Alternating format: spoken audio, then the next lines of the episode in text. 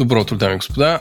След няколко серии за честил политически контент в нашия подкаст, където иначе аз и Владо открихме жанра, двама мъже на средна възраст и говорят рано сутрин, леко заспали, се завръщаме в нормалния ни ритъм и съдържание. Като наш год днес е Славена, която е най-младия участник в нашия подкаст. Тя е само на мисля на 19 и учи да става космонавт. Какво и как ще разберете във втора част на подкаста, която е след час. Като всъщност интересното е, че най-вдъхновящото в този разговор, който ние записахме и аз по-късно доредактирах, е това как моята аларма звънна. Така ми се буди всяка сутрин, дами и господа, ако искате да знаете.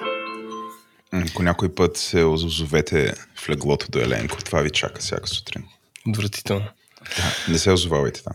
Та, разговор с Словена, която в момента учи в Финландия и участва в а, кемпове на НАСА а, и много-много иска да се занимава с това да разработва ядрено гориво, не ядрено гориво, глупости, а, гориво за космически кораби е след час. Този добре познат глас, който до сега игнорирах е гласът на Владо. Веднъж се събудих до Еленко. не съм го повтарял.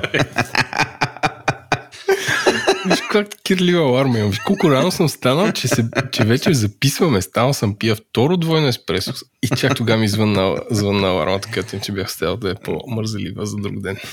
Да, да, да. А, а, освен този разговор за космоса, който аз изкушах да го кръсти Интерспейс, но се въздържах, Еленко. И... А, този епизод като че ли е под едно такова метозаглавие за началото и за края, както ще видите по-натам в съдържанието, защото едни неща почват, други приключват. Какво приключва? е, няма да си спълвам. Има ранни неща, които приключват. Okay. Вижте в рубриката какво си купих и окей. Okay. Има неща, които приключват. Как, как, няма спълваме на хора. Владо Лисан Бейта. да. А, хора, преди да продължим напред, искам да благодарим на хората, които даряват на Говори Интернет. Супер много ви благодарим за даренията, които правите. Ако искате да не знам, ако сте някои от хората, които слушат този подкаст, ценят това, което ние правим с Еленко и въобще с групата от подкасти, идете на сайта ни говорите-интернет.com, там е бутон Patreon, скнете го и ни подкрепете с колкото ви душа иска. А подкрепа имаме нужда. Нали така, Еленко? Yes, благодаря.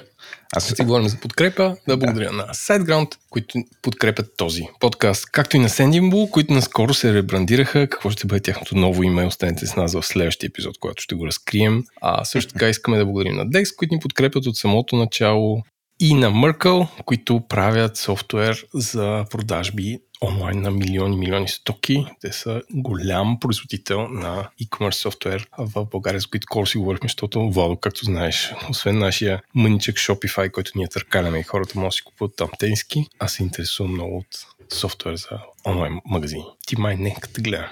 Само пазаруваш. Не бих казал, че онлайн магазините са основни, основния ми интерес като софтуер. И последно на нейно последно място да благодарим на remixshop.com. Това е онлайн магазин за дрехи, където сега, тази закъсняла пролет може да си разчистите гардероба, като продадете дрехи на Remix. Или, ако не сте пазарили до сега от тях, да използвате код GI40, за да получите 40% отстъпка от вашата първа поръчка. Така че направете една голяма първа поръчка, която може да е с 40% по-ефтина с код GI40. Ами това е. Мисля, че трябва да преминаваме към най-важното, именно меме на седмицата. Меме на седмицата.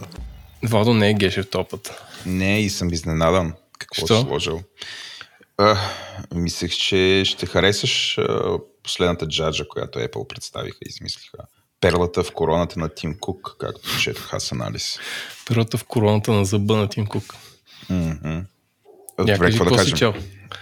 А, ами, знам, че Apple изкараха дълго очакваните очила за смесена реалност може би за виртуална реалност, не знам, но май избягват да използват тези изрази, преди че са натоварени с вече някакви очаквания и минали неуспехи.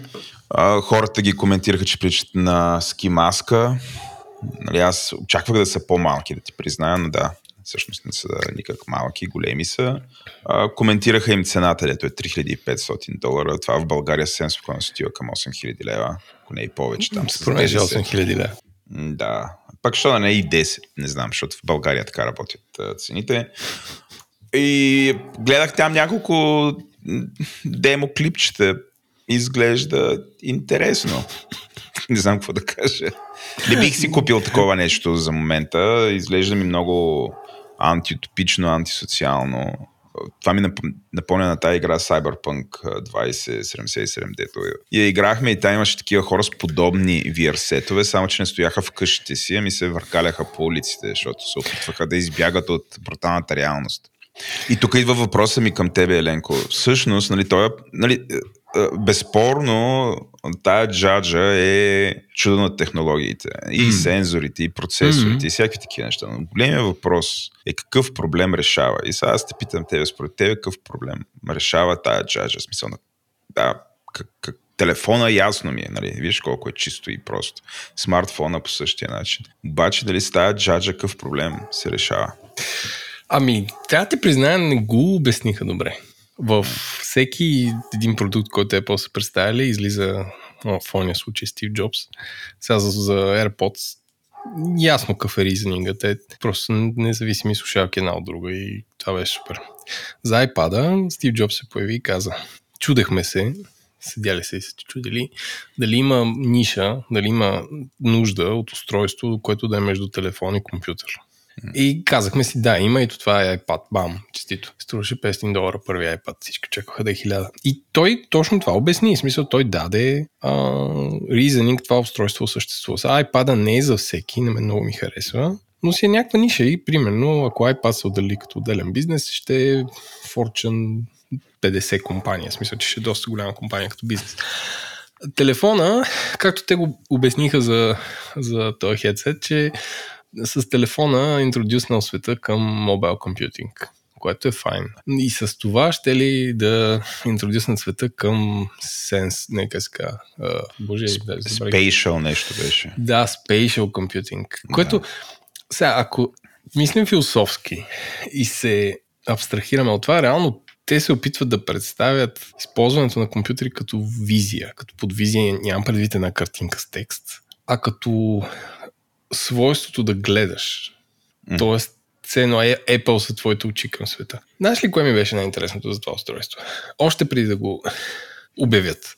Седях си чух как ще е направен интерфейс, защото абсолютно всяко, как, как, каква е интеракцията, как, каква ще бъде интеракцията с това устройство, защото абсолютно всяко нещо, което се представя а, с телефона беше тъчскрин. Нали, преди това имаше тъчскрин, има бяха си ни писалки беше доста гадно а, с телефона беше тъчскрин. И си казах как човек ще нали, интерактва с това нещо. Това, което виждам, е, много ме впечатлява с това ти с око, реално, да движиш мишката. Тоест, толкова, толкова всички казват, че толкова добре ти следи зениците, че навигацията по различните икони, панели и неща е, е потрясаващо добра. И другото нещо е, трябва да измислим вече нов термин за това, което те щипят с ръце и цъкаш копче се. Защото на айде на мишката е клик, на телефона е тап и тук имаш нов жест, който извършва взаимодействие с интерфейса, който не е дефиниран. И това е интересно, защото имаш един изцяло нов начин за навигация на нов вид, нов вид компютър. Местене с очи и, и щипане с ръце. Айде, щипане няма да се наложи, ама това, в смисъл, модела, модела на интеракция на това нещо ми е, ми е най-интересен. Иначе очевидно най-добрата употреба ще е в, ако влезеш бизнес класа и виждаш 5-6 човека са ни фейсхъгари на големите седалки отпред при богатите.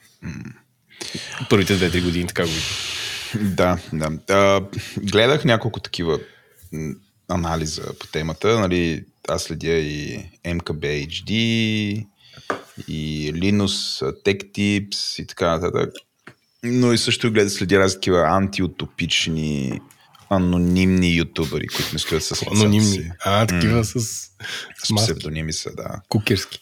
И, нали, които критикуват капитализма, съвременното общество и така нататък. И, нали, тук голямата, не че голямата ми това, което те считат, че решава като проблем е а, всъщност изключително да, да може да избягаме от изключителното грозна реалност, която нас а, ни заобикаля. И всъщност това устройство ще ни позволи да не се намираме в някакъв а, панелен блок, мрачен, студен, около нас грозно, защото сме бедни. Ами, нали, ултимат ли може да избягаме около нас всичко да бъде много красиво и така да. Класическа дистопика, а, която сме, този сюжет сме го гледали в толкова много филми, а, и по някакъв начин, нали, това е началото на, на случването на тези мрачни сценарии, които сме гледали във филмите. И Apple са а, лошите хора, които правят това. Но а, предстои да видим. Ти що го слагаш в меме, защото всякакви хора се смяха, че прилича на маска ли какво? Да, смисъл, че всички мемета тази седмица са на, на тази тема. Mm-hmm. Нали, идеята на тази рубрика беше да, да разкажем кое има много мемета, но се, не се отразява от медиите. Последно виждам някое фотошоп на Йорданка Фантакова с такова. Не знам. Вече е много лесно, нали, да сложиш да. такова с тези Gogly Eyes. Ужас, ужас. Ох, не да. Много, много дистърбинг изглежда това. И, и другото тъжно нещо е нали, на всички рекламни клипове на Apple. Едни сами хора в едни красиви апартаменти седят да. сами и блеят. Без и, и най-тъжното с някаква жена да си изяпа с това нещо и влиза дъщеря и тя цъкне едно копче от синята мъгла, която беше на екрана, изведнъж се появиха виртуалните очи. Аз ти казах, изглежда, изглежда много такова антисоциално, защото и аз гледам филми, обаче обичам да ги гледам с някой, не искам да стоя сам и да имам огромен да, екран да. пред очите. Еми, ще имате SharePlay за това и, двамата с такова. Тоест две такива да си купим вместо един да, телевизор еми, на да. една четвърт от цената на ново устройство. Еми, вало. Това е положението. Това е бъдещето. Това е бъдещето и с детето. То няма, няма да може да избяга То така. Оле, те как дискриминират, ти не можеш на дете да го нахлупиш това, бе. Ах, Защото главите са им по-малки. Българския технически гений ще реши този проблем. Ще екстенжен за глава. Абсолютно ще го се измисли. Кълъв за дете. Това е като те, нали знаеш на децата как им отесняват дрехите и ще има в OLX след време. Продавам Apple Vision Pro 3 за 6 годишно. да. Ползван само 20 пъти. Ужасен съм. Не е падал в цукал. Аз съм отвратителен. Отвратителен си. Предлагам да, да минаваме към а, интернет новина на седмицата. Преди да кажеш още някаква абсолютна гносотия и да дойдат да ни бият. Айде ти, Вал, нещо в света на AI е случило ли се тази седмица? Малко се притеснявам, брат. в света на AI се случват неща и ще продължават да се случват, но Кажи. някакси м- м- прахта почна да се оталожва. Не знам. Тоест, тая вълна, дето я гледахме, постоянно се случваше нещо супер голямо. Влизаме вече в момента, в който нещата по-скоро влизат в едно русло. Чакай да... Ще стават просто по-добри. Тоест, да сложим в нашия дискорд дума на, дума на деня. Русло ли? Да. Русло. Дума в the Day го бях измислил, ама ти го беше преименувал, защото убиваш моите брандове. Ти такъв така. ходиш по мен, убиваш. Аз съм брандоубиец. Брандоубиец. Но, връщайки се на изкуствен интелект, Еленко, аз а, тук съм маркирал няколко а, тенденции. Първото нещо, което е, ние няколко пъти си говорихме, че да, правят там, големите компании правят едни страхотни модели и ги пускат като от софтуера с отворен код, което дълго време много хора го асоциираха или още казаха софтуер с отворен код е равнозначно на свободен софтуер. Само, че това не е така. И мисля, че този момент, в който се намираме е чудесен да визуализира. Общо взето Facebook каза, ще направим едикъв си модел, ще го пуснем, той ще е мега мощен, обаче, нали, ще може да го изучавате, ще може да си го пуснете, ако искате, обаче не може да изкарвате пари с него. Това е пример за софтуер с отворен код, защото мога да го видиш, да го изучиш, ама нали, само можеш да си играеш с него и да гледаш. Един лев не може да изкараш. За да бъде софтуера свободен, не трябва да бъде ограничен за какво се ползва. И а, бяхме дискутирали как а, само преди няколко месеца а, изтече големият езиков модел Lama, LLAMA, на Фейсбук, как а, само няколко те да знам, седмици преди това само Марк Закърбърг и там някакви избрани хора във Фейсбук са имали достъп до, до него. Изведнъж това стана достъпно за всякакви хора. А, много я харесваме архитектурата, тя има доста предимства пред GPT архитектурата. Обаче, разбираш, не може да си изкарват пари. Дискутирахме как рано или късно ще се появят някакви хора, които ще, използват, ще платят цената да се тренира такъв свободен модел. И а, аз репортвах в този подкаст, тъй къде ли не е на други места, но основно в този подкаст, как има един проект, който се казва Red Pajama, който цели да преповтори това, което Facebook са направили, само че крайен резултат, т.е. използвайки техния алгоритъм, който е свободен, набирайки всякаква дейта, която прилича на дейтата, която Facebook се използва за да се тренират езиковия модел, тези хора ще платят цената и ще тренират те подобен модел, който ще го разпространят вече под спорен лиценз. И бях заложил, че това ще се случи в рамките на един месец. И истината е, аз пример, съм супер умен и, вече, и очевидно виждам бъдещето, точно месец, месец и нещо след това. Такъв модел а, излезе, той се казва Red Pajama 7B, който модел сега, понеже това е обикновено ефекта на свободния софтуер, а, в а, определени... О, побеждава всякакви подобни свободни модели. Това е в момента най-доброто възможно. И също така в определени ситуации бие дори оригиналния модел а, Лама, а, а, което е супер. Аз да, имам много страничен въпрос. Давай. Това кръстено на детската книжка ли е? А, Лама, лама, ред паджама. Да, най-вероятно е свързано с това. Нямам идея дали е така. Доверявам се, че е Сигурно е. С Звучи това като доста тъпо и open source, че да не е. Благодаря ти. Та, както е, случи се модела Red Pajama 7B, супер е добър. Нали, това е единият тренд, в който а, се преповтарят а, такива компании, които имат хардуер и някакви open source комьюнитита, а, имайки а, хардуер и уменията, ще пускат под свободен а, софтуер а, техните Тоест, те преповтарят и ще пускат спорен софтуер, много популярни технологии. Това е едното нещо. Другото нещо, което е, очевидно навлизаме в ерата на свободните модели, защото когато, се, когато започнат да се появяват големи езикови модели, които са свободни, нали, до ден са били от софтуер с отворен код, сега стават свободни. Това оказва огромен натиск върху тези, които не са свободни. Защото очевидно такива като мене, които искат да ги ползват, за да изкарват а, пари, те няма да просто да искат да изучават нещо, ами те ще искат да използват някаква архитектура, която в дългосрочен план има смисъл да, да инвестираш в нея. Екипа, който а, имаш да я изучи и така нататък. И а, това, което виждаме и ще виждаме за напред все повече и повече, но големи архитектури, които до онзи ден са били а, затворени или само софтуер с отворен код, а, директно си сменят лиценза. И то не просто го сменя, слагат го на изключително свободните лицензии, те, аз приемам два за изключително свободни, извън така наречения публик домен, което общо взето хвърляш нещо и всеки му прави с него каквото си иска. Има два лиценза. Един е Apache и другия е MIT. Ако нещо е по тия два лиценза, то е изключително свободно. Защото му прави с него каквото си искаш, стига да не ги занимаваш и да не ги а, да не търсиш отговорност тия, които са произвели, но както и да е. Така че, общо ето, The Falcon екосистемата от всякакви модели, които не са никак лоши и те са супер добри, вече е под Apache 2 лиценза, защото тези хора разбират, че ако ако не си освободят софтуера, то те губят. Може да изтеглиш нещо, което е от интернет и директно да почнеш да правиш бизнес върху него и да го доработваш тактически. И това е огромна промяна. Това ще доведе до абсолютна демократизация наистина ще ги видим тия изкуствени интелекти навсякъде. Другото нещо, което съм подготвил като финален тренд е, че очевидно влизаме в ерата на оптимизациите. Еленко.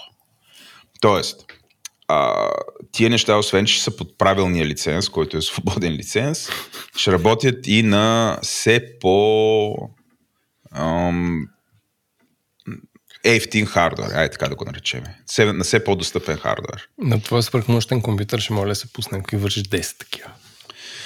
А, по-скоро не, защото моята видеокарта е направена за игри, но ако си сменя, ако си купя примерно на Nvidia видеокарта, ще мога да пускам много такива. Има някакви опити за моите видеокарти, но те не са пози... Да, ако някой се чуи каква е моята видеокарта, аз ползвам на компанията AMD, която изостава това, тази надпревара. Ако видите акциите, между другото, на Nvidia, те, те гърмят. Буквално, това... буквално са като да, скока е, сега едно гледаш една стена. Знаеш, че миналата година си продадах всичките две акции от Nvidia. Много съм тъп. Аз не съм. Тоест, само, само заради Nvidia в момента портфолиото ми на печалба. Мръсник.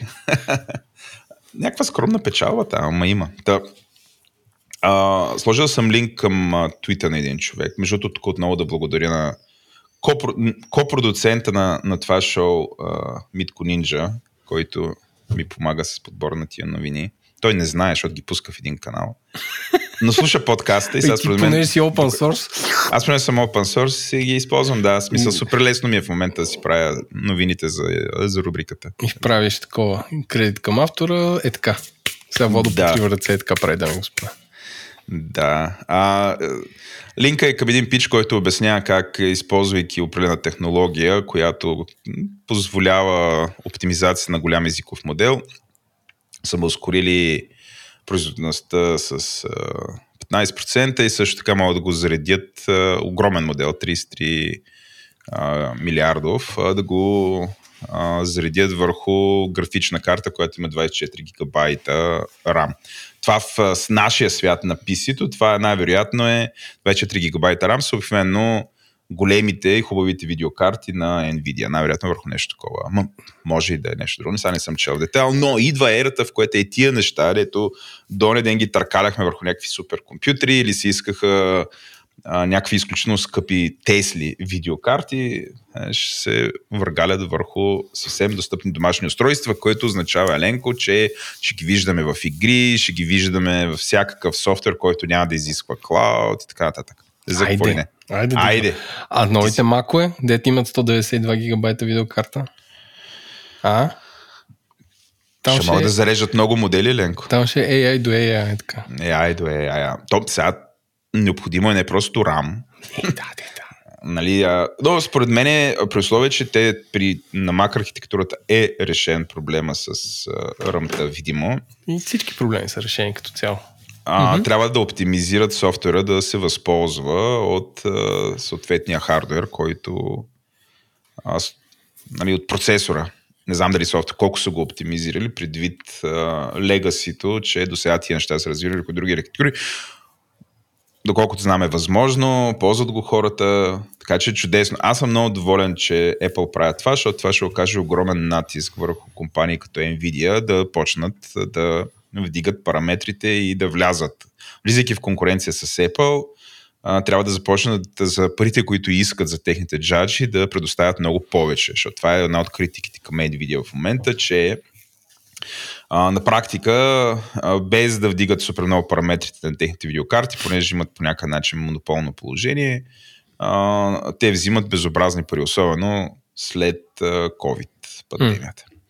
Така че надявам се тази кон- конкуренция от Apple тотално да промени правилата на играта. Добре. Ти си. А, аз имам две полу AI новини, свързани с смърт и изкуствен интелект. А, първото е Microsoft пенсионира Cortana, защото те вече всичко, което е свързано до някъде с AI го кръщават Copilot и така, че в твоя Windows 11, Владо, или Windows 10, later this year, Cortana ще бъде пенсионирана, което едва ли скоро ще се случи с Siri, която е доста тъпа като цяло, но това е. Сменят се дори брандовете на изкуствения интелект. Това е моята кратка новина от Windows света. Аз имам Bing чат в момента. Представлява просто линк и отваря в браузъра Edge, ми отваря Чат GPT. а, чат, а, е Bing чат отваря. Да, знаем, Да. че той е захранван от... а, долу, дето е на старт бутона, няма ли Кортана? Или не? А, пф, може да имам, аз не ги пускам такива неща, защото ще ме дразнят и ми баят компютъра. Може би вътрешната търсачка е брандирана като кортана, ама да. Това умира. Това Чудесно. умира. Точка. Първа новина. Втора новина. А, тази, новина тази новина беше е, експлуатирана масово от медиите и репортната цяла седмица, как военните правили симулация с изкуствен интелект, която си убила човека, който я стопанисва, за да си изпълни ц- целите.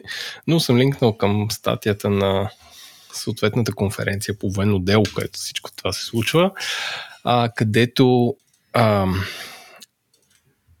има симулация с изкуствен интелект, където един дрон трябва да убие а, сам, или това сам сайт е земя-въздух ракета. Surface to Air мисъл. Да. Ракети земя въздух и когато се случи това, той ще получи точки, бонус. И long story short, а, интелектът решил, че понеже докато намери а, ракетите, ако намери целта, той пита човека да стреляме и така стреляй.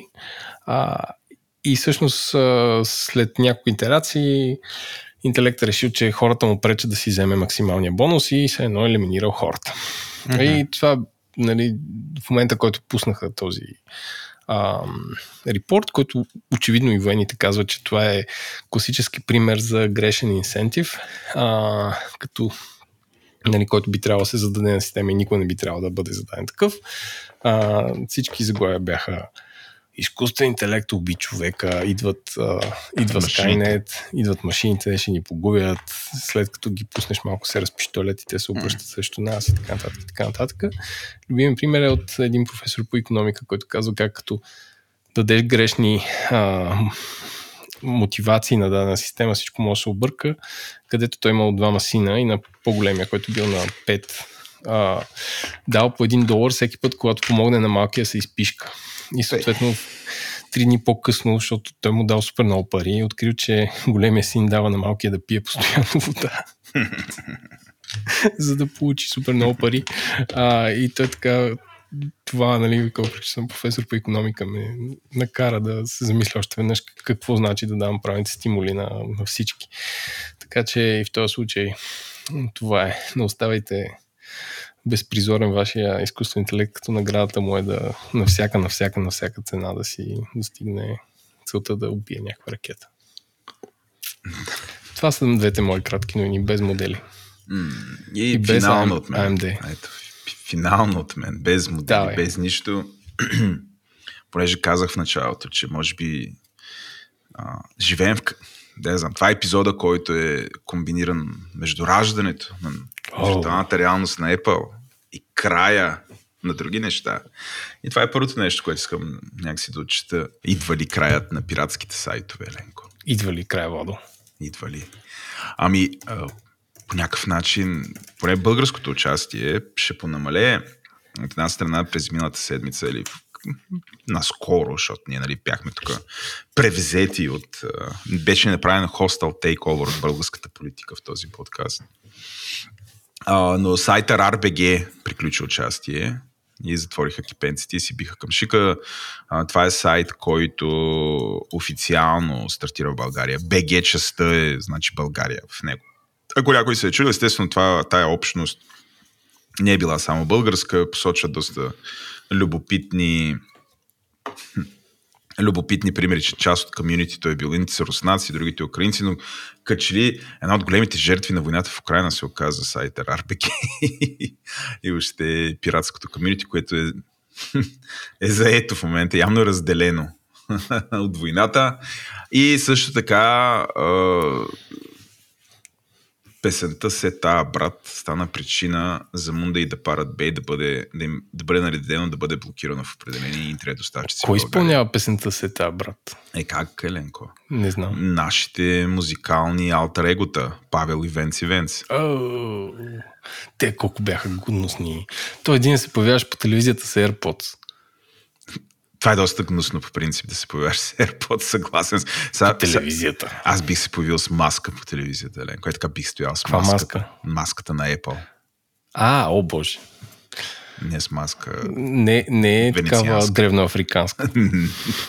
не, това ще си ти като иронично. Аз съм целия в джаджи на Apple.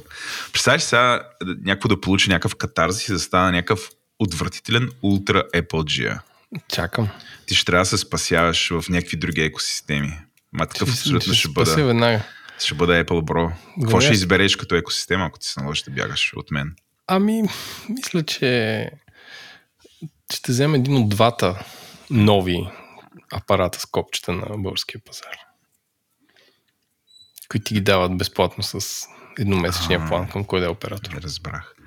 За тебе е системата на Apple. И ще звъня на всички. Е телефон. Ще звъниш на всички. Ще пращаш SMS. Защото няма да мога да пращам дори Viber. И SMS няма. Ще звъня така, като без. Да. За Мунда и The Pirate Bay са блокирани в три интернет доставчика, един от които не съществува. Това показва скоростта на съдебната система в България. Нет едно, които бяха междувременно. Значи делото е от февруари 2020, но нет едно, които вече собственост на Viva.com, ако не греша. Не Fiber грешиш. One. А? Не грешиш. Не греша. Fiber One, които не съм ги чувал и Traffic Broadbound Communications, може би търговските им наименования са други, под които се разпространяват. Им е наредено и те са блокирали достъпа. Та така е. А, може би виждаме ленко края на пиратството. Може би не. Може би не. А, то, добре, теб не те ли притеснява това, че а, о, как се казва, на базата на копирайт клеймове се заглушат цели сайтове?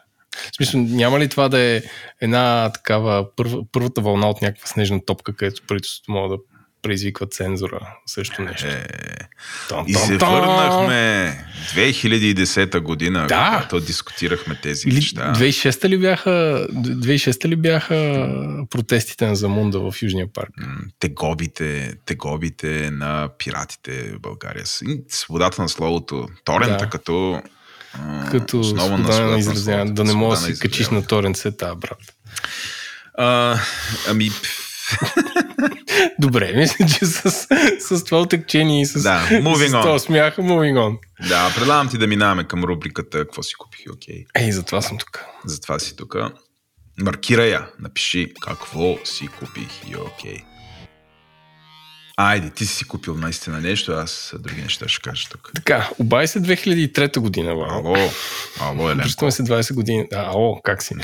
А, аз си купих, дръж се, Здрасти. А, Native App клиент за Gmail, За Mac, най за Mac. Защо бе, Еленко? А, славам си сериозното лице. Слагай. Дами и господа, препоръчвам ви горещо а, мейл клиента MimeStream. Се казва, името е тъпо, но а, а, приложението е супер. А, а, това е клиент не за IMAP, за протокола, който се разпространява почтата, не за POP3, още по-стария протокол, по който се разпространява почтата, а за Gmail и ползва техните апита, като а, за MacAG, ще го обясня, това е изключително добре направена програма, която е по-добре направена от вградения мейл клиент на, на Mac, по-добре направена от Outlook, която също съм ползвал. А, струва 30 долара на година абонамент, като от създателите, които самото приложение има екип от 5 човека, т.е. той е мъничко, са казали, че ще го обвиня, обвинят, не ми, у- усъвременят всеки месец. А, аз ползвам три почти, които и трите са в Gmail и много лесно можеш да направиш а, не да добавяш акаунти, а да добавяш се едно области, да кажеш тази ми е personal, тази ми е work. И да комбинираш няколко почти в работа, няколко почти в лично. А, много лесно се навигира с клавиатура, нещо, което на веб интерфейса на Gmail не може да направиш лесно. А, и до сега не съм имал никога проблем. Всички а, атачменти излизат, много лесно се търси. Търсенето е супер добро, като сравнявам с мейл клиента на Apple. А, форматирането е много лесно, в смисъл шорткъти за а, подточки или bullet points, за италик, за идентифи, иденти, идентикация, не как се казва, за отместване на текст. А, лесно се пишат. С моето зазляващо зрение много лесно можеш да увеличиш шрифтовете, така че да си удобни без да се увеличи всичко в целия браузър. Тоест може да настройваш само колко да е голям текста. И това, което е за модерните операционни системи и начини за гледане, много лесно се, много добре се справя с Dark Team на операционната система и почтите, които по принцип дълги години са смятани, че е черен, черен текст върху бял фон. С почтата това е направено и сив текст върху черен фон изглежда добре. Нищо не ви пречи да опитате. Самия клиент има две седмици трайл, така че може да го изтеглите, сложите си Google акаунта, няма да не ви затваря в този имейл клиент, защото реално той работи с вашия съществуващ Google акаунт. Ако ползвате звездички да си отбелязвате почтата, те седят там. Ако ги добавяте през приложението, те се отразяват и в веб интерфейса. Още повече MimeStream го няма за а, телефони и таблети. Тоест той е само за macOS.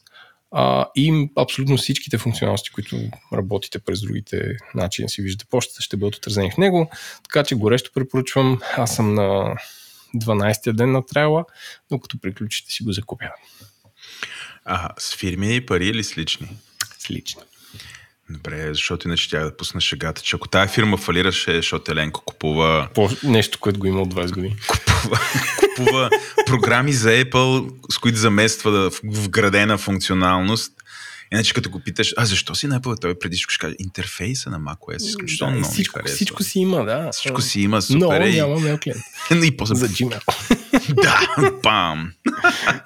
Uh, Окей, uh, няма да коментирам. Щом те кефи това. Много е важно, че много добре се справяш с стрелките. Абе, ей. Еленко получава, според мен, на ден пет истински работни писма. Макс. Пряко сили. Така.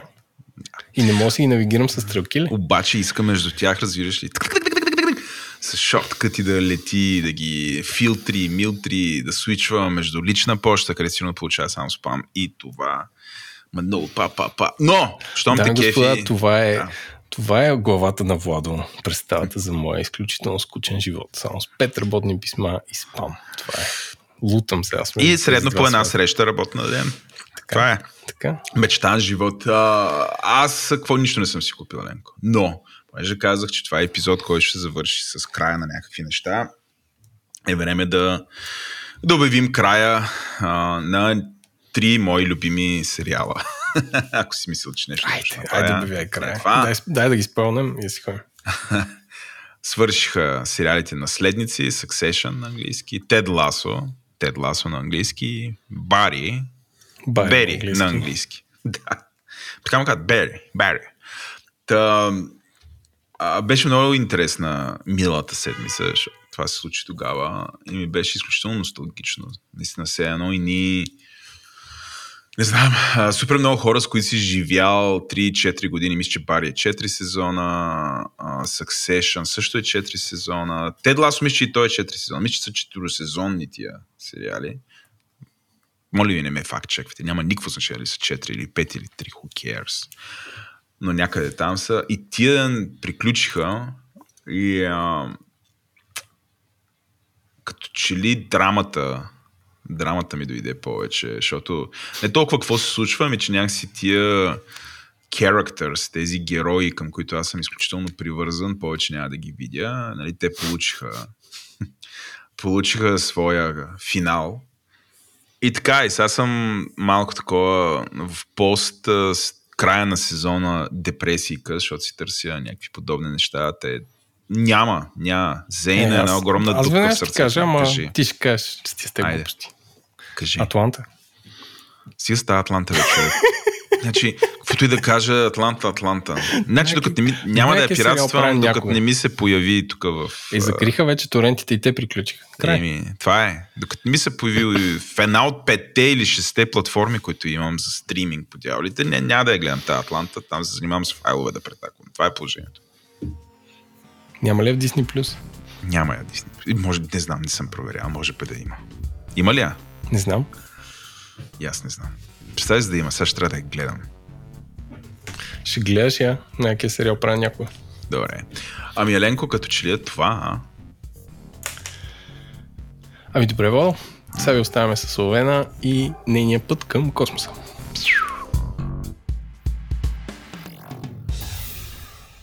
Дами и господа, добре дошли в втората част на нашия подкаст, Йей! където е, има честа след две седмици след най-възрастния гост, който присъства на нашия подкаст. Вероятно е най-младия гост на Говори Интернет. Това е Славена Медова, която все още няма дъра, инш или проф пред името си. Обаче с нея сме кръстили разговора, наобщо казано, за не началното, но защо и не и началното, но ученическото STEM образование, като STEM, Владо, какво значеше? А, нямам никаква идея. И аз съм тук да си кажа, да. Ето Словена ще каже.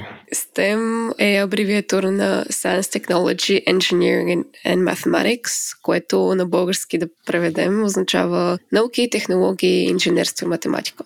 Тоест всички тези научни дисциплини събрани заедно. Ето, Владо, видя ли, засрамиха те. Сега. добре дошла.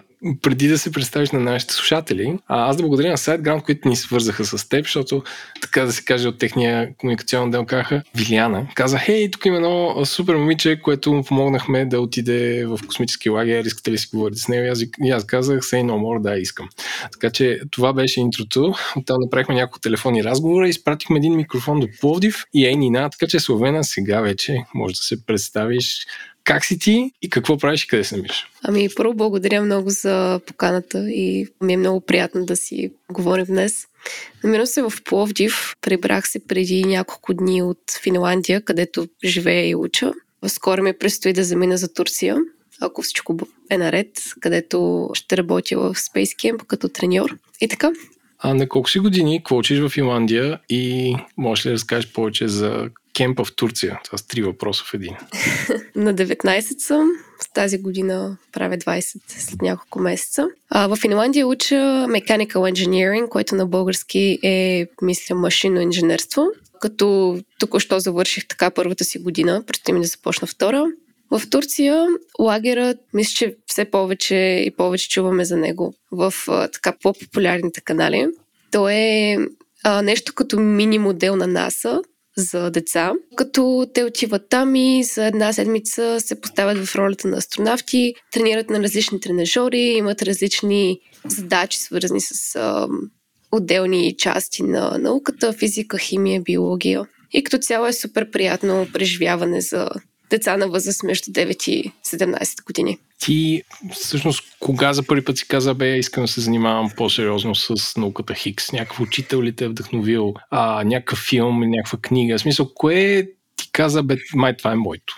Ами, аз като бях много малка, още преди да мога да чета, майка ми ми купуваше много книги, като някакси така се случи, че по-голямата част от тях бяха на научна тематика дали ще са National Geographic списания и различни енциклопедии. В един момент тя ми купи енциклопедия за астрономия, енциклопедия за космоса. И аз така, гледайки различните снимки от телескопа Хъбъл на различни галактики, мъглявини и така нататък, си казах, вау, това е супер красиво ще ми се повече да, да науча повече за тази материя. И някак си така от много рано детска възраст започна всичко. Някак си винаги съм знаела, че това е нещо, с което ми се занимава. Какво мислиш за филма Интерстелър? Моята дъщеря го обожава имахме такъв много силно изразен father-daughter relationship, защото нали, по някакъв начин се разпознахме като героите във филма. И аз един ден, след като го гледахме филма, един ден по-късно летях за Америка и аз си казах, ето виж тук подобно на филма, нали, един виж някакви там частици от това се едно, нали, ще остре, тя реши, че толкова много аз ще съм млад, пък тя ще е стара като се върна. Но да, а, смисъл, харесва ли ти този филм? Плака. Ами, Аз как не, да. се върна млад а, и ти си млада. така че преживяхме. Но да, всъщност, какво мислиш за този филм? То, не знам, нали, ти съвсем сериозно се занимаваш с тази наука, но до каква степен той е реалистичен? Ами, аз лично много го харесвам, понеже засяга много интересни концепции. От а, квантовата механика, от а, астрономията, космическите полети. Общо взето събира на първ поглед различни теми и ги свързва много добре заедно. И честно казано, много често така се случва, когато нали, гледаме различни филми и не се замисляме много за тази наука, която стои за тях, обаче Интерстелър някакси много интересно успява да накара обикновения човек, който никога не се е замислял как така се образува черни дупки, как така нали, може да съществуват различни измерения. Някакси може би да потърси повече информация. Така че според мен това е най-важната част от а, филма. Също така е доста научно коректен. Най-лесният пример, който ми идва на ум е това как гравитацията на различни планети кара времето да се забавя, което е страхотна концепция и мисля, че е доста лесна за разбиране от всички. Аз мятам, че този филм е пет филма в един. Аз съм, аз съм интерстелър хейтър сега тук. Добре дошли в моя подкаст. И докато стигна до петия филм, защото има пет филма на всяка една от тези пет сюжета вътре. Едното е хора остават земята и отиват да живеят другаде, другото е хора пътуват във времето, третото е хора спасяват хора на други спас... галактики. Най-ужасното в този филм е как бащата остави сина си да копае тук царевица и, и каза, сине, ти тук стой си копае и ние отиваме да спасяваме света. Това е Ленко, аз не мога да се жегна, аз да предупреда Славена. Това е... Тук си говориш с човек, който любим му sci-fi филм е Алф. Това е Ленко. Ей!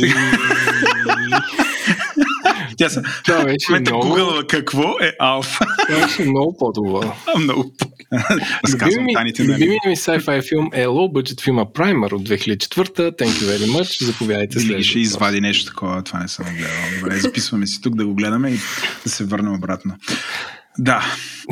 Окей, okay, филма е реалистичен. Аз знаех, че е реалистичен. Мисля, че най, те знам, най-близкото до това, което обяснява нали, поведението на черите трупки, макар че на Одисея в космоса много си прилича с една Одисея в космоса. Предполагам и него си гледала. Да, така е. Да, тия филми да, изиграха ли някаква допълнителна роля по това да се запалиш по да знам, изследването на космоса? Ами, аз честно казвам, доста късно започнах да ги гледам. Аз съм малко от този тип хора, които чакат 5 години след като нещо вече е било известно, за да, за да се поинтересуват. Интересни са, честно казвам, наистина не гледам толкова много филми, по-скоро съм по книгите, така че бих казала не. Не. Окей. Okay. Да. Къде си учила в България и защо в Финландия учиш в момента? Ах, това е много дълга история. Давай. Имаме време. Обича студено и скъп алкохол. Е. Подкаста се качва в клауда, там има място все още. Има място, Супер. Да. Ами, аз съм родена и израснала в Смолян, който е така доста малък град. Там учих до седми клас и след това гимназия също започнах там в, англи... в езиковата с профил английски и немски, понеже много исках да науча английски. След това в 10-ти клас, когато започнаха да сменят образователната система, когато вкараха тези нови профили, тогава исках да уча математика. А в Смоля нямаше как да уча математика, поради някаква незнайна причина. Само и тогава... са някакви математикомрази, математим, математикофоби, е такива седят там. И, о. Имате много хубав, как се казваш, това ето гледаш, мисля, че при вас беше ето гледаш планетите, нали така? Планетариум, да. Планетариум. Да, Известен да, да. като онова, гледаш планетите в. Аз, моят, моето езиково развитие до тук е... Бога, мисля, че ще кажеш планетарник. планетарник, да. Благодаря ти, това е на Еленко, развитието. Да. И имате два центъра, аз това знам за Смолян. Нов, правилно от комунистите и автентичен стар. Аз съм ще такъв изновя. Да. Много яко за скейтборд. Да, Извинявай. Да, е. да. И Смолян искаше да учиш математика. Да, исках, исках да уча е такъв профил математика, но нямаше поне в гимназията, в която бях. И тогава се преместих в Пловдив, тъй като можех нали, от една езикова да се преместя в друга езикова гимназия. Така в Пловдив учих втората половина на 10 и целият 11 клас. След това 12 клас заминах за щатите, където всъщност завърших в частна гимназия там. Къде е щатите? В Мериленд. Само да кажа, аз не съм богата, нямам изобщо нямам пари. изобщо. Това в щатите се случи а, благодарение на програма Assist. Тук има някои ученици, които ни слушат, мога да им препоръчам, ако искат да заминат за щатите. Тази програма, тя дава стипендии на различни ученици от различни държави, като от България мисля, че всяка година заминават между 8 и 10 човека, като те те слагат в училище, което най-много отговаря на твоя профил. И така аз бях в ам, буквално по средата на нищото в един малък град, казва се Колора, в а, щата Мериленд. И така.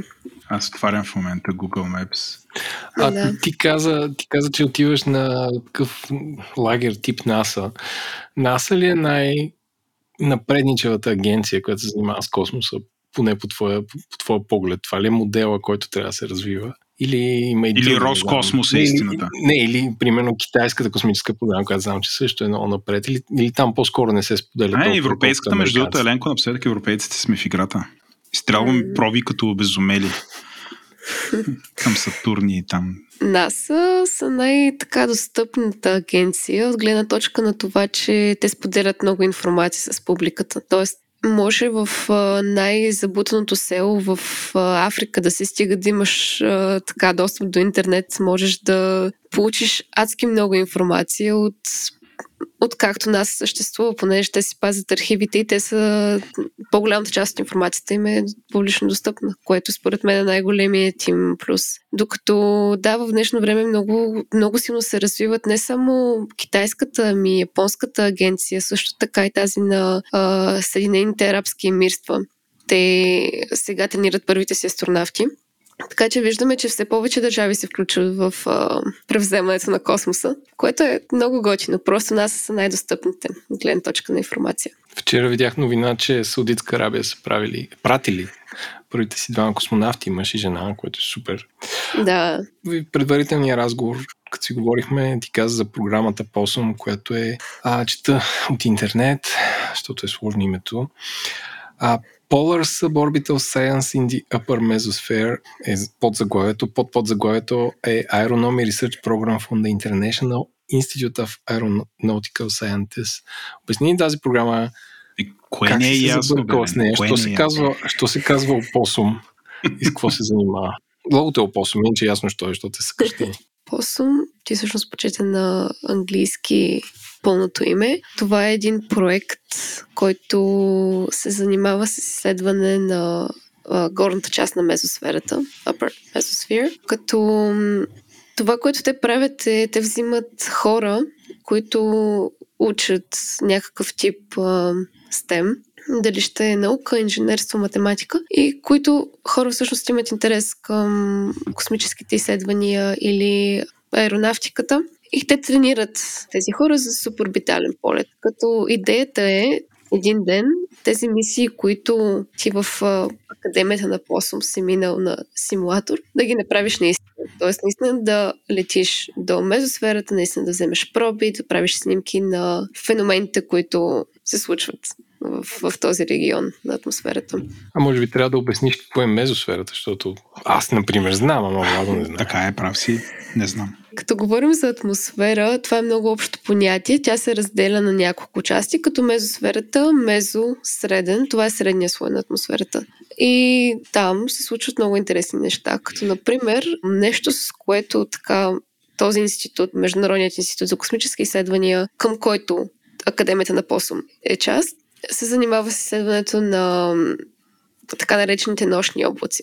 Noctilucent Clouds на английски. Те се формират на височина от 83 км, което е точно в горната част на мезосферата. Та, така това накратко за така най- най-общо казано за това, с което се занимават, като те предлагат много различни курсове, които покриват различни части от а, така наречената подготовка на, на тези uh, citizen, as, uh, citizen astronaut, което означава хора, които не тренират в момента да бъдат астронавти, а искат в някакъв момент в бъдещето си да кандидатства за така наречената селекция за астронавти. И работата, с която се занимава института, всъщност помага на всички преминали през курсовете да, да се подготвят и да получат някакъв опит. А защо, защо граждани като гледам повечето космически мисии, всеки е специализира в нещо. Един е инженер машинен, другия е биолог, треки, третия е, да речеме, не знам, може би на по-големите мисии има един психолог там да помага да не се избият хората в, в космоса. Май много научни филми съм гледал. Защо това се прави към граждани? Свършиха ли другите астронавти или учените? Ами, идеята на тази програма е точно да направи космоса по, по-достъпен. Като ти, за да можеш да кандидатстваш, трябва да имаш доста солидно резюме, което резюме да е пълно с проекти, свързани с тем. Тоест, нали, ако учиш лингвистика, едва ли е бил най-подходящия кандидат за, за тази академия. Но това, което наблюдаваме последните години е едно такова отваряне за повече хора, които, ако имат желание, да могат по някакъв начин да допринесат за тези мисии. Аз се сетих, като каза лингвистика и се сетих във филма Arrival. Кой спаси земята? Лингвистите, защото разбраха как да си говорят с унелкото поди. това е втория филм, който спойлваме в този епизод за протокола Ленко. Друг, друг филм да разкажи между Звездни войни как свършва и още да разбием всичко. Тук нали сме се разбрали, че за стари филми не се е брои. Ти веднъж спомня на Библията, че Исус възкръсва. И тогава, и тогава бях почнал и си казах... А, някакво ще чета. Какво ще чета, то е ясно къде е твиста. Ясно. а, добре, а според тебе такъв спекулативен въпрос, какво е какво е бъдещето на изследването на космоса? Частно или държавно? Ами, гледайки как се движи в момента, бих казала частно. Но нали, това няма нищо лошо, ако не прекаляваме, разбира се.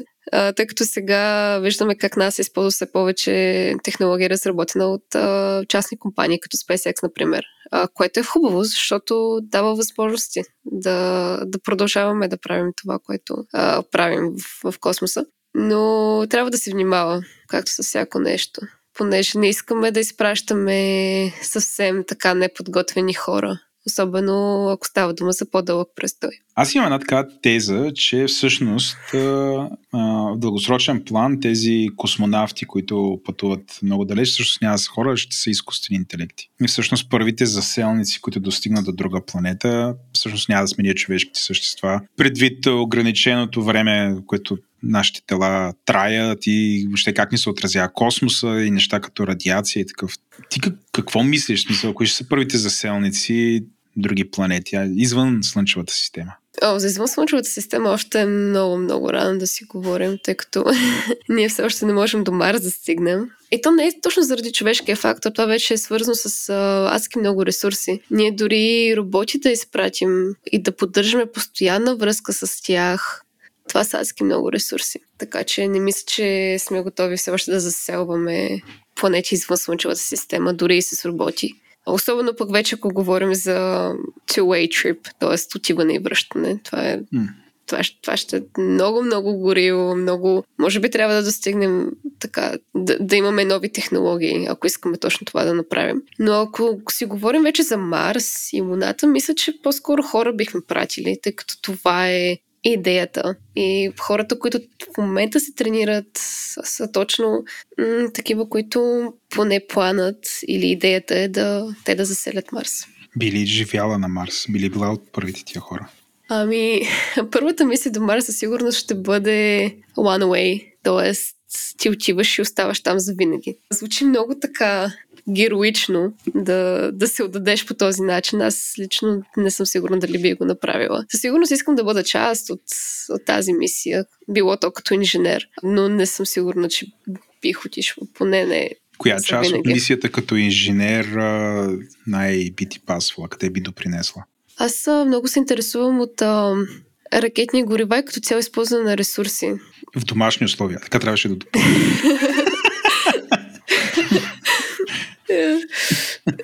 Мисля, че по-скоро като Бих се видяла да работя в а, екипа, който отговаря точно за това как да използваме гориво или пък а, технология, нали, ако, ако не използваме така стандартна ракета за, за достигане там. То какви са альтернативите за горива? Що това е интересно? Не е ли някакси горивото е измислено и това се случва? Има, има много различни типове. Това, което виждам, че навлиза е използването на плазма, на така, така това е все още нова концепция. Не е съвсем тествана, но виждаме как се променя. Понеже начина по който работят стандартните така горивни ракети, е, ние горим едни горива, едни газове излизат, които ни дават момент, за да можем да, да излетим, да, да избягаме от а, гравитацията. А, но за един полет в космоса вече използваме нова технология, като точно плазмата е един вариант, който за сега е доста добър. Не е ли развитието на някаква технология да, да може да изважда топлина и от, и от слънце от такива неща? Аз смисъл, горивата са само от тук до 15 км нагоре, оттам нататък mm-hmm. да поеме друго. Защото ти, колкото и гориво да наблъскаш нещо, минеш ли, може би. Чакай, само 15 км ли е нагоре? Също за да прати е, нещо. тук е зора. Да, че аз не те питам тебе. Ти, те ти ги хвърляш тия километри и 32 мога да кажа и така, защото толкова ти. Колко е реално да качим, в смисъл, колко километра е истинския космос от нас? Ами, Международната космическа станция е на 400 км. Еленко ги върти. на 15 км е върти космическата станция. Е, 15 е малко. За да достигнем височина, на която бихме могли свободно вече да, да обикаляме, това е около, бих казала, средно над 95, над 100 км. Нещо от сорта. Иначе, нали, това с горивата е така първата част. Вече зависи нали, какво изстрелваме. Ако изстрелваме сателити, много голяма част от тях използват вече енергията на Слънцето.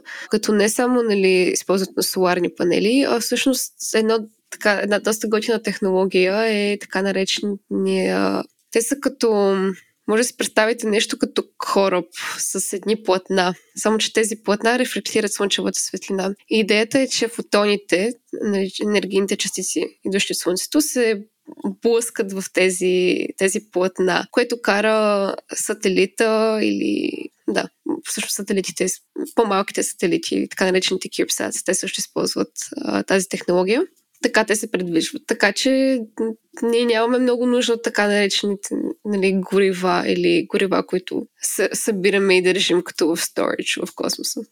Аз мисля, че гледах нещо подобно в един друг сериал, който ние с Ленко харесваме. For All Mankind. Не знам дали ти е попадал. Не. Той е за колониз... колонизирането на Марс и за колонизирането на Луната. Малко альтернативна история. Основни конкуренти продължават да са Съветския съюз и НАСА. Има години, дори и след разпадането на Съветския съюз в реалния таймлайн. Го има там, но е доста реалистично направено и много ми хареса състезанието за достигането до Марс и мисля, че именно НАСА използваха такъв вид технология, ленко за на фотони и опънаха едни огромни, огромни като буквално се едно на кораби платната, ма естествено нали, бяха такива златисти. Да. Еленко? Solar Sail се казва. Да, да. А, котка. Любимите ми спекулативни въпроси. Мисля, че има интелигентен живот извън Земята. Интелигентен не. По-скоро под формата на бактерии и микроорганизми. Дори във всичките милиони и милиарди и трилиони планети, които или комети. Не знам, може би има някъде там, но като перефразирам нали, въпроса като същества, с които бихме могли да бъдем в контакт. Не. Сега, може би съществуват някъде много, много, много далеч. А що така? Ние сме, какво? Всички сме ги изпреварили. О, някакси поглеждайки колко е стара Вселената, пф, ние сме малко лейт къмари. Има шанс а, доста цивилизация се появи. И да са умрели, разбира се. Но да, ти що Да, залагаш, да. че сме... Ами не по-скоро, че сме единствени, ми не мисля, че има шанс да влезем в контакт с други същества. Това ми е идеята. Може би съществуват, но Какво беше? Това беше парадокса на Ферми, нали така? Че ако ги има тези извънземни, що не ги виждаме? Защото вече би трябвало да ги виждаме. С светлината, която идва и наблюдавайки. Мисля, беше точно така. Сега ще го проверя, защото сигурно някакви хора са. Не, парадокса на нещо друго. Точно така, да. Къде са всички? Да. Той, той това се пита. Мен любимото Да. ми сравнение е, че ние сме толкова неинтелигентни за интелигентните същества, които са в планетата, че за тях сме като катерички, които седят и ядат нечия закуска, докато ти си спрял с летяща си кола за малко край гората. Тоест, че ние дори не можем да разберем какви са тези същества и, и да ги осмислим какво правят за нас. Камо ли те да има някакъв, какъвто и да било смисъл да си говорят с нас. Защото не сме Именно, интересни, да. както и се замислиш. това е, това е добра идея, така е. Според мен по-скоро проблема е в това, че нали, съществуват толкова огромни разстояния, дори, нали, дори да ги има. Ако те изпратят сигнал или ако ние изпратим сигнал, сега друг е въпросът, нали, какъв тип сигнал ще изпратим. Това нещо, докато стигне, ние вече ще сме се заминали. Така че, то това е най-големия проблем с разстоянията. Е, мога да отворя такава червиева дупка, като в Интерстелър. Не, ето.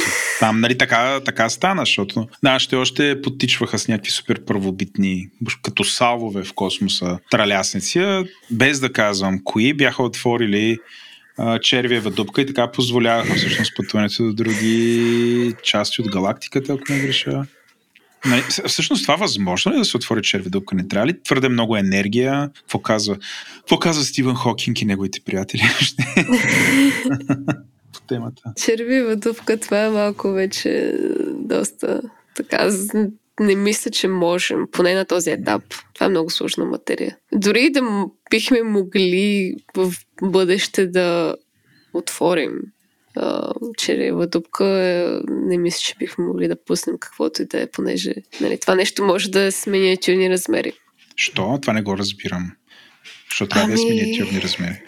Не казвам, че може, но просто за да направиш толкова огромна приемка в пространство, времето, това е много енергия и ние не разбираме до такава степен как, как да го направим и как нали, законите на физиката се променят. Тоест, това за червите дупки е, че те са по-скоро теоретична идея, която Готино е да си мислим как бихме могли да го направим на практика, но е много далеч от това да реално да можем. Аз да върна разговора към, може би, към неговото начало. Какъв е твой съвет към родители да зародят интерес на децата и към, им към науката? Да купуват енциклопедии, да ги карат да гледат Интерстелър или как? Да, това е, това е добър съвет. Аз, за жалост, това, което виждам все повече около мен е как родители, които нали, заради работа, други ангажименти, нямат много време да обмърнат на децата си. Това, което правят е, те просто им дават един таблет или телефон и оставят детето да да се занимава.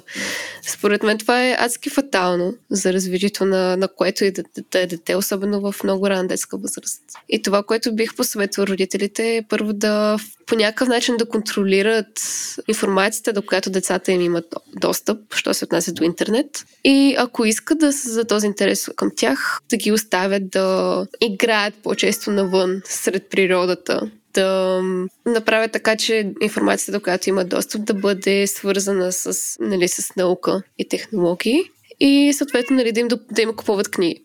Това е адски важно, понеже въпреки, че живеем в такава дигитална ера, достъпа до хартия, както се казва, е адски важен за развитието на, най-просто казано, за когнитивното развитие на децата. Аз не споделям тази теза. Аз мисля, че просто всяко дете трябва доста... Не да го задължавам, смисъл, трябва да му обръщаш внимание и така нататък. Тук с доста психолози не сме на едно и също мнение. Имам един друг подкаст, казва се Етикаст. Там редовно влизам в сблъсък с психолози по темата. Но според мен не трябва децата да бъдат ограничани. Тоест, примерно, моята дъщеря съвсем случайно се запали покрай Интерстелър, но по-скоро го гледахме Интерстелър не толкова научно, ами не знам, дори като някакъв а, такъв а, блокбъстър, някакъв филм. А, Тоест не съм си казал, сега, сега ще го гледаме примерно Интерстелър, за да се запали тя по космос. Обаче има траен ефект при нея. Тя не слуша този подкаст, така че е безопасно да ги говоря. Той е твърде бумърски за нея. Може би след време ще го открия. Ще съм умрял. Тя ще каже, искам да видя баща ми какви ги е творил и нали, ще, ще слуша това и ще плаче. Ето в този момент тя плаче, така защото аз съм умрял. Но, връщайки се обратно на, на Интерстелър и моята история за Интерстелър, Крайният резултат е, че в момента космоса и то дълго време а, и е изключително интересен. Дълго време предвид, кажем, че както има Интерстелър, това беше кога 2018 ли излезе, ако не преди това. А, така че това е 5 плюс години интерес, в който в момента се изразява, много е странно за мен. Имаме в къщи, имаме всички стриминг платформи. И наскоро купих едно нещо, което се казва Curiosity Stream, което не знам, толкова YouTube гледах и понеже явно гледам такива канали, ми промиват мозъка да си купя Curiosity Stream и всякакви подобни неща. Нещо като Netflix за наука, популярна наука, с документални филми, има супер много неща за космоса и в момента единственото нещо, което мога да примамя, Калина се казва, да прави с мен, когато не, не мога да я примаме да гледаме сериал. Пробвам, супер трудно. Обаче единството, което мога да накарам да гледа е да гледа документални филми за космоса. Наскоро гледахме един, който е за луните, там, какво беше Европа, ганиме сега, коя това или беше Сатурн или... Да, коя, коя планета? На Юп... Не, да. Та гледахме го това. Са, много е готино. Те са, явно са като такива научно популярни филми, ама направени за тинейджери, защото са по 15 до 20 минути. Топ. Топ научни филми, много интересни. А, така че, нали, това остана и, и според мен нали, споделяйки тук моите 5 стотинки за good parenting. А, аз не вярвам нали, в да я знам, ще дам таблет, обаче вътре ще има само Curiosity Stream или YouTube с кур, курс Гезак. Ти ще гледа курс Гезак, докато според мен дори, дори ще намрази, нали, ще купувам книги само за Луната и някакви такива неща или не знам за какво мога. А, просто според мен такива неща през някаква такава лична история. Според мен голямо впечатление направи това отношенията баща-дъщеря в фирма Intestel и оттам нататък а, някакси много се припозна и продължава да е интересно. Да, това са моите песотинки по темата. Ти или имаш някаква реакция на това, което успях да генерирам тук? Ами, аз не казвам, че трябва нали, да съвсем да ограничиш. Сега вече има играе роля и това за колко годишно дете става дума. Аз имам прави по-скоро, ако детето е да речем под 7 години, Тодлър. това да, това да му даде. Точно да, тодлър. Ако му дадеш а, а, нали, таблет и то не знам, малко се губи смисъл, защото ти на тия години как знаеш каква информация да търсиш, нали? Това е другия въпрос. Но, не знам, аз не съм родител, но ако един ден имам деца, определено бих се постарала да не започват живота си по този начин. Мисля, че е доста ограничаващо, но сега вече ако говорим за нали, тинейджери, така по, по голямо дете, което вече е осъзнато по някакъв начин. Не казвам да му наложиш нали, някакви такива граници, нали, не няма да бараш този таблет от еди колко си до еди колко си часа или нещо сорта, по-скоро да, да я предоставиш тази информация нали, да имаш някакъв тип контрол, тъй като, не знам, Instagram и TikTok според мен трябва да се отложат колкото се може повече във времето. Аз съм щастлива, че не съм израснала с тях толкова рана възраст, но гледайки нали, деца, които имат достъп до тези социални мрежи толкова рано. Не мисля, че е най- най-доброто нещо за едно дете. Би ли се върнала да работиш в България? Едно време българите имахме нещо като космическа програма, водим се там едни от пионерите на космическата храна и т-т-т-т. Това май е Да. тотално загубено, но все пак, да. Би ли се върнала Ами, тук? не мисля, че е тотално загубено. Все пак виждаме как все повече хора се завръщат и опитват да се живят малко или много. Понеже в България имаме адски много талант, адски много хора, млади, по-млади от мен съм срещала, които се занимават и имат адски много потенциал. Проблема в България е, че институциите, и не само нали, университетите, ми държавата като държавна политика го няма като цел това да задържи младите, предоставяйки нали, така по-сериозни възможности. И точно заради това повечето млади хора бягат навън. Но пък виждаме как през последните години се нали, започва едно такова зараждане на възможности. Например, института Insight, който аз а, случайно чух за него, докато бях в чужбина и си казах, вау, това е супер интересно. Това е Института за изкуствен интелект в България. Да, да. Да. Но, е, но е страхотно, защото той събира българи от най-добрите университети в света и им дава поле за изява тук, което е хубаво.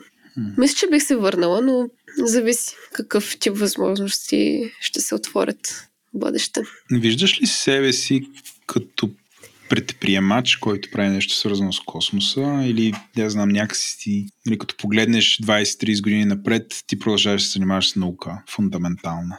Ами, аз уча инженерство в момента, така че след 20-30 години се надявам да бъда вече така добър инженер, който да създава а, технологии, които да имат смисъл и да, доприн, да допринасят не само за развитието на космическите науки, ами като цяло за живота на Земята. Предприемач, ако имам идея, със сигурност бих се радвала да я развия. Аз съм си мислила много, понеже много от моите приятели се опитват да създават роботи, стартъп, свързани с технологии, което мисля, че е супер готино. Ако имам достатъчно добра идея, която адски много да искам да развия, със сигурност би го направила. За момента по-скоро мисля ще да, да завърша да натрупам повече опит в сферата, за да мога да знам какво да правя след това. По... Ти си на 19 години, вече имаш някакво наблюдение, както и българската образователна система, американската, но мислиш, че жените имат равни възможности наравно с мъжете да бъдат инженери в момента? В Америка, Абсолютно, в България. Абсолютно.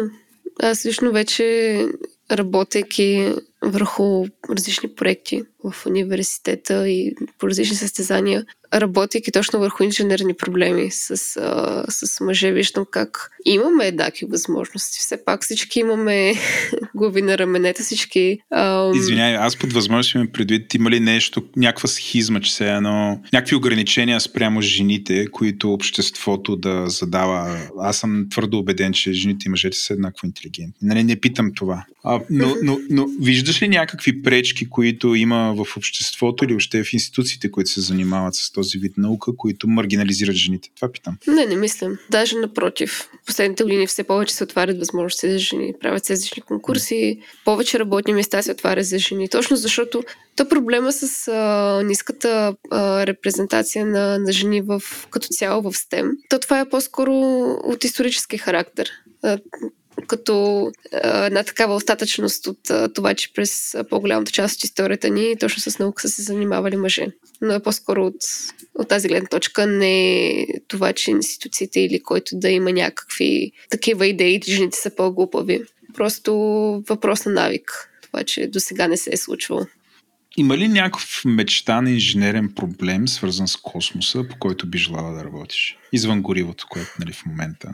Нали, нещо, което е изключително важно, ако направиш някакво breakthrough, ай на български пробив, решиш го проблема и това ще ти, тя знаеш, си кажеш, окей, това супер ме осмисля и аз дадох нещо на света и така нататък. Смисъл, кое е това нещо, към което би се стремяла? Ние малко започваме да говорим за проблема с космическия буклук. Да, вие споменахте за това, че нали, изстрелваме преклено много неща в космоса. А, аз се занимавам с това от няколко години насам, всъщност от споменалата година. И си мисля точно за този проблем. А, даже м- през миналата година в университета работих над един проект, от, като част от който създадохме прототип с моя екип на сателит, който има за цел да изчисти този космически буклук. И в процеса на работа а, се сблъскахме с адски много проблеми, което ме накара да си мисля колко лесно е да си говорим. Да, имаме много буклук, хайде да го изчистим, но нали, това е свързано с адски много изчисления, изключително много планиране, изключително много ресурси, тъй като имаме много фактори, които ни ограничават. Нали, най-простият пример, който ми идва на ум е голямата скорост, с които се движат всички тези парчета. Много е необятна тази тема, много неизвестни има и е супер интересен проблем, с който да се занимава. Искаме типична една идея. Значи изстрелваме ракета. Ракетата не пуска едно, един сателит, пуска много малки камикадзе сателитчета. Те отиват и удрят всичкия буклук и пускат в такава траектория, че да падне и да изгори. Има ли смисъл в това? 300 мини сателитчета, които не знам дали ще имат маста, тук въпрос на сметка е и енергията да отклонят някакъв буклук, който се движи на някаква стабилна траектория около Земята, но да го отклонят така, че той да влезе в нали, да го притегли Земята и да изгори от а, земната атмосфера. Това не е ли решение на проблема? А, зависи за какви размери става дума. Понеже космически да, се... Най-средно статистическите размери. ами... Те се делят на три размера. Най-големите са сателити, ракети или тела на различни uh, spaceships, които, които вече не са, които са в неизправност. С тях сблъсъците с тях много лесно могат да бъдат uh, избегнати, тъй като тях можем да ги следим. Тоест, ние виждаме траекториите, по които се движат и можем много лесно да предскажем каква маневра трябва да направим, за да не се ударим в тях. Най-малкият, най-малките размери космически буклук, които съществуват, са от порядъка на милиметри. Ние това нещо няма как да го следим.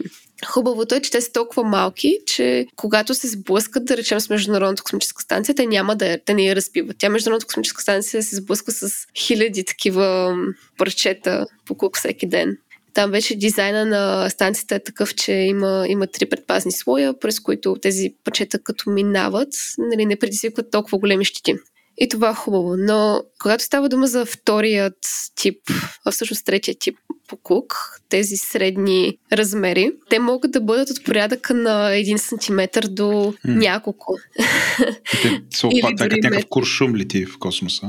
Именно да. Ти няма как да първо, че те, те се движат хаотично. Заради малките им размери ние много трудно можем да ги следим. Те са, те са най-фатални, понеже точно те предизвикват, те могат да предизвикат толкова големи сблъсъци. Ако сте гледали филма Gravity, всъщност там да. се, се случва един такъв сценарий. И дори да успеем да ги проследим, може да бъде твърде късно, тъй като не можем да, предскажем как се движат. Оттам идва проблема и обратно на въпросите идеята с това да пуснем много, много други малки сателити, които да ги отблъснат. Първо, нали, как знаем къде са тези парчета буклук, ако не можем да ги проследим. Второ, ако тези сателити се сплъскат с а, по-голямо парче, с, с тази голяма скорост, те ще го раздробят на още по-малки и така се създава още и още буклук, от който по-трудно можем да се отървем. Така че много, много сложен проблем е точно заради да. големите скорости, заради различните размери. Ами, Словена, благодаря ти за този разговор. Аз се вдъхнових, че всякакви млади хора могат, стига да искат да, да намерят път да се занимават с звездите, стига това да е достатъчно добро хоби. А, надявам се много от тях да останат за земята, защото и на земята има доста неща за оправяне. И ти благодаря, че ни отдели този един час. Аз благодаря за поканата и благодаря на SiteGround за това, че ни свързаха и за това, че ми помогнаха да успея да се доближа малко или много до това, което обичам. След този разговор аз ще си купя телескоп. Добре, благодаря ти много. А, беше ми супер интересно. И винаги е приятно да се срещнеш и да можеш да си говориш с бистър, остър ум. Да, благодаря ти и се надявам да намериш начин да се върнеш в България, което много често е като някакво проклятие звучи такова. Върни се в България. Моля те. Защото иначе. Защото... да, да, да не го натежаваме. Всичко е супер. а, но да, много бих искал нали, умни хора като теб да остават тук. Не знам, да станат предприемачи и малко по малко тази държава да се промени. Но да, благодаря ти отново за времето и желаем успех. Като направиш някакъв пробив, пиши ни да си говорим пак баща е. Заклей и тя сега звъни. Абе, тук съм на една ракета и палиме след малко. Първата мисия, която ще се върна от Марс, как е? Първия български подкаст с гост от космоса. От Финландия до морето на не знам си какво в Марс. да. Благодаря много. Чао. Супер приятен разговор. Това беше всичко от нас. Ако този епизод ви е харесал, може да ни подкрепите, като отворите говори-интернет.com и изберете да станете патрон на подкаста. Благодарим на всички над 200 човека, които ни подкрепят, както и на компаниите SiteGround, Dext, remixshop.com, Merkle и Sendinbull, които са партньори за тази 2023 година. Аз бях Еленко, водещи бяха Владо Еленко, продуцент на епизода, редактор на епизода е Димитър Панайотов, аудиоредактор и монтаж Антон Велев, корицата и музиката на епизода са от нашия артист Унко, дизайна на бъншния инсайт е от Иван Гинев. В обратната връзка може да ни пишете в Twitter на говори почертавка интернет.com, почта ни е info маймускла говори-интернет.com. Ако искате повече хора като вас да намират този подкаст за полезен, може да му оставите ревю в iTunes или Spotify с 1, 2, 3, 4, 5 звезди. А пък ако този подкаст не ви стига, може да видите другите ни подкасти Дропи или Парите говорят, Естествен интелект, Ден, Тилда на клон черта и Говори артистът, които са навсякъде във всички мрежи, откъдето си вземате подкасти. До скоро!